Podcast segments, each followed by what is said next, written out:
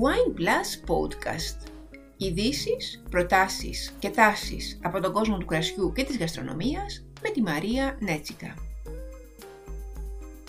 Αγαπητές φίλες, αγαπητοί φίλοι, δεύτερο κύμα πανδημίας. Δεύτερος κύκλος καραντίνας και εμείς οχυρωθήκαμε και πάλι πίσω από τις οθόνες μας. Περιμένοντας με υπομονή τη βελτίωση όλων αυτών των φοβερών δικτών που εισέβαλαν στη ζωή μας και την καταδυναστεύουν, σκέφτηκα να επιχειρήσουμε τουλάχιστον ορισμένα νοερά ταξίδια σε αβελουργικές περιοχές. Και θα ξεκινήσουμε σήμερα από τη δράμα. Και ξέρετε, ίσως να μην είναι ακόμη πολλοί οι ενόφιλοι παγκοσμίως που συνδυάζουν την Ελλάδα με τα πραγματικά ζωηρά, δροσιστικά και φρουτόδη λευκά κρασιά. Οι γνώστες, ωστόσο, αναγνωρίζουν τη δράμα ως πατρίδα τέτοιων φοβερών Sauvignon Blanc, Chardonnay, Semillon και πιο πρόσφατα Σύρτικων. Η δράμα μας σερβίρει επίσης με το κεφάλι ψηλά τα κοσμοπολίτικα Syrah, Merlot, Cabernet Sauvignon, Tempranillo αλλά και αγιοργίτικα. Ανάμεσά τους κρασιά συγκλονιστικά. Ας ξεκινήσουμε λοιπόν εξετάζοντας το οικοσύστημα της αμπελουργικής ζώνης. Το κλίμα στην περιοχή της δράμας είναι υπηρετικό και επηρεάζεται από τους τρεις ορεινούς όγκους που την περικλείουν. Τα βουνά Φαλακρό, Παγκαίο και Μενίκιο.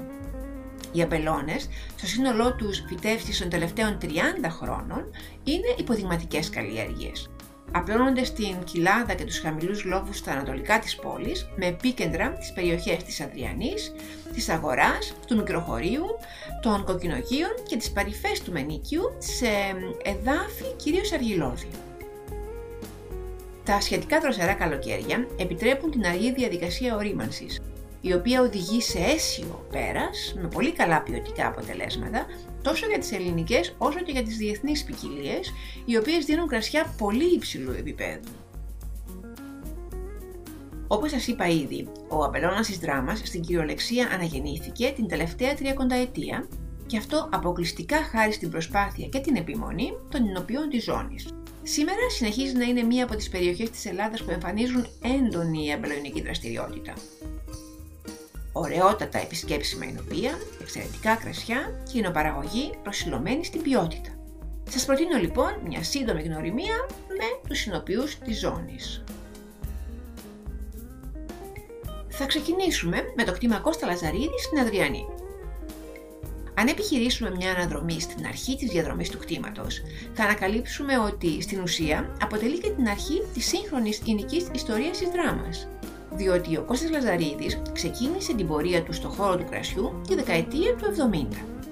Βεβαίως, το 1992 εγκατέλειψε την οικογενειακή εινοποιητική επιχείρηση για να στήσει τη δική του εκμετάλλευση. Το σημερινό κτήμα, με πρότυπο αμπελώνα 1800 στρεμάτων και υπερσύγχρονες εγκαταστάσεις.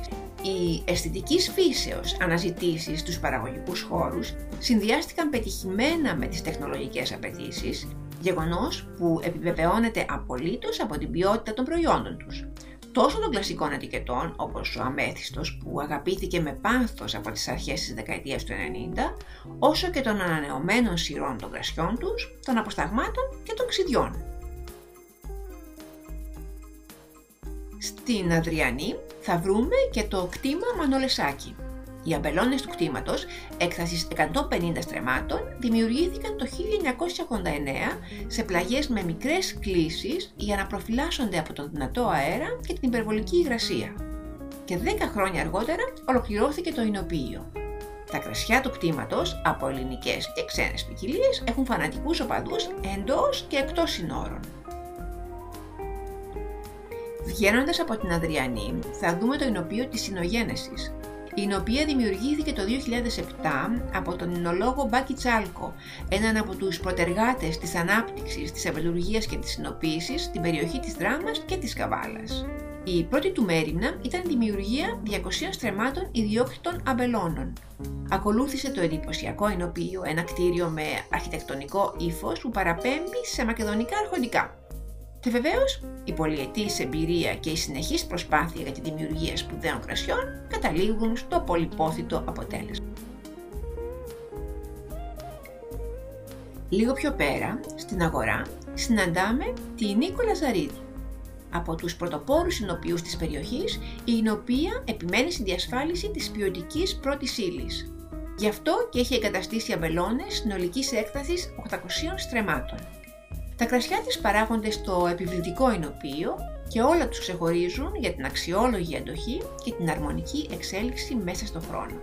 Εντυπωσιακή είναι πάντα και η ξενάγηση στην Κάβα Παλαίωσης και την καλερί Μαγικό Βουνό, όπου εκτίθενται τα έργα των καλλιτεχνών που φιλοτέχνησαν τις ετικέτες των κρασιών τους. Φτάνοντας στο μικροχώρι θα κάνουμε μια στάση στο κτήμα Τέχνη Ίνου. Δημιουργοί του η μηχανική Γιάννης Παπαδόπουλος και Γιάννης Καλαϊτζίδης, οι οποίοι με μεθοδικότητα και επιμονή έστησαν 260 στρέμματα αμπελώνων και ένα ωραιότατο εινοποιείο. Η σειρά τέχνη αλυπίας και στη συνέχεια αυτή των μονοπικυλιακών Είδης Μαδριός και Πλάνο κατέκτησαν γρήγορα τη θέση τους στις καρδιές των φίλων του καλοκραστιού και έτσι οι δύο Γιάννηδες, μαζί με τη νέα γενιά, συνεχίζουν αποφασιστικά την πετυχημένη πορεία τους και στον δρόμο του κρασιού. Στα κοκκινόγιαδρά μας, στις παρυφές του όρους Φαλακρού, πάνω στον δρόμο για το χιονοδρομικό κέντρο και το σπήλαιο του Αγκίτη, θα βρούμε το κτήμα Παυλίδη. Το κτήμα είναι δημιουργία του επιχειρηματία Χριστόφορου Παυλίδη. Με 600 στρέμματα αμπελώνων και ένα εινοποιείο πρωτοποριακής αισθητικής, θεωρείται μία από τις πιο φιλόδοξες αμπελοϊνικές εκμεταλλεύσεις στον ελληνικό χώρο, με κρασιά που διακρίνονται για το μοντέρνο στυλ και την πληθωρικότητά τους. Τέλος, έξω από την Προσοτζάνη βρίσκεται η Ίνοξ, η πιο πρόσφατη εινοπία της περιοχής της Δράμας που δημιουργήθηκε το 2015 από τον έμπειρο εινολόγο Νίκο Καρατζά με σκοπό την παραγωγή ποιοτικών κρασιών με ελάχιστες παρεμβάσεις, όσο το δυνατόν πιο κοντά στο σταφύλι. Τα σταφύλια προέρχονται κυρίως από αμπελώνες της Μακεδονίας και αμπελουργούς με βιολογική συνείδηση. Αγαπητές φίλες, αγαπητοί φίλοι, αυτά από τη δράμα.